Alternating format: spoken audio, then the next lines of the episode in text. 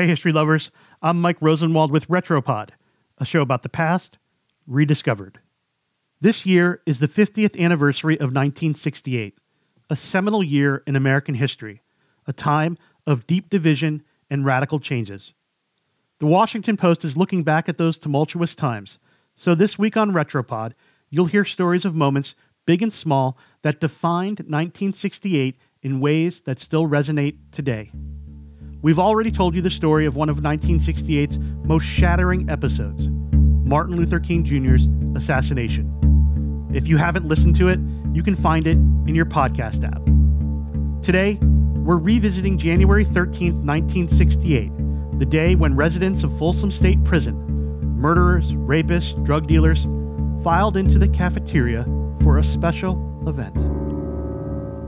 And then he appeared. Hello, I'm Johnny Cash.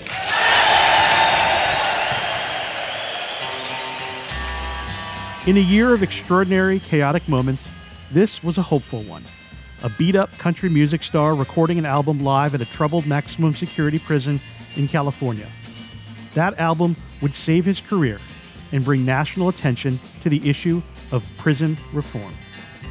And it began with a song about the prison blues. Well, if they freed me from this prison, if that railroad train was mine, I bet I'd move it on a little farther down the line far from Folsom Prison.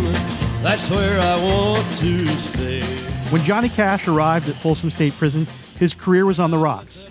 He'd had disputes with his record company, an addiction to various pills, troubles in love. But he'd played the prison before, in 1966, at the urging of his preacher, the Reverend Floyd Gressett.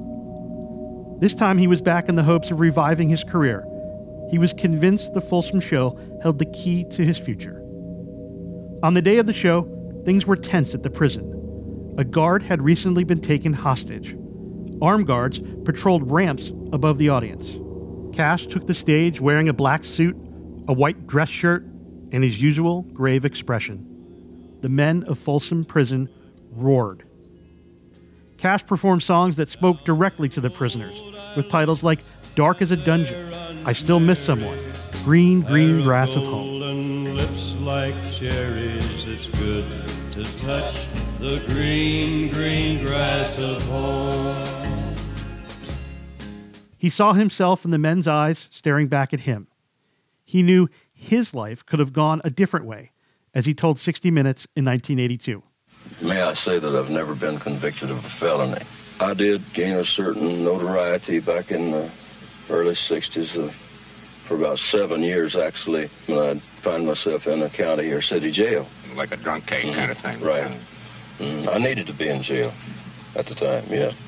The concert went on for two hours. The full performance was released as an album, and it was a wild success, a fact that surprised everyone except Cash. That one single album pulled him out of financial ruin, reviving not just his career, but his life. The performance also launched Cash on a mission of prison reform. He kept on performing at prisons and became increasingly outspoken, particularly against putting young first time offenders into places like Folsom with hardened criminals. He spent years speaking out for prison reform before eventually becoming disillusioned, turning to less controversial causes. But he had already single handedly brought the issue to the public consciousness. Cash finished his performance at Folsom Prison with a song called Greystone Chapel. The song had been handed to him the day before by his preacher, who got it from a Folsom inmate named Glen Sherley, who passed the time on his armed robbery sentence by writing songs.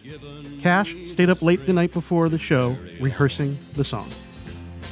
Inside the walls of prison, my body may be, but my Lord has set my soul free. I'm Mike Rosenwald. Thanks for listening. To read and hear more about the extraordinary events of 1968, go to washingtonpost.com slash 1968. Special thanks to Allison Stewart, who reported this story for the Washington Post. And for more forgotten stories from history, visit washingtonpost.com slash retropod.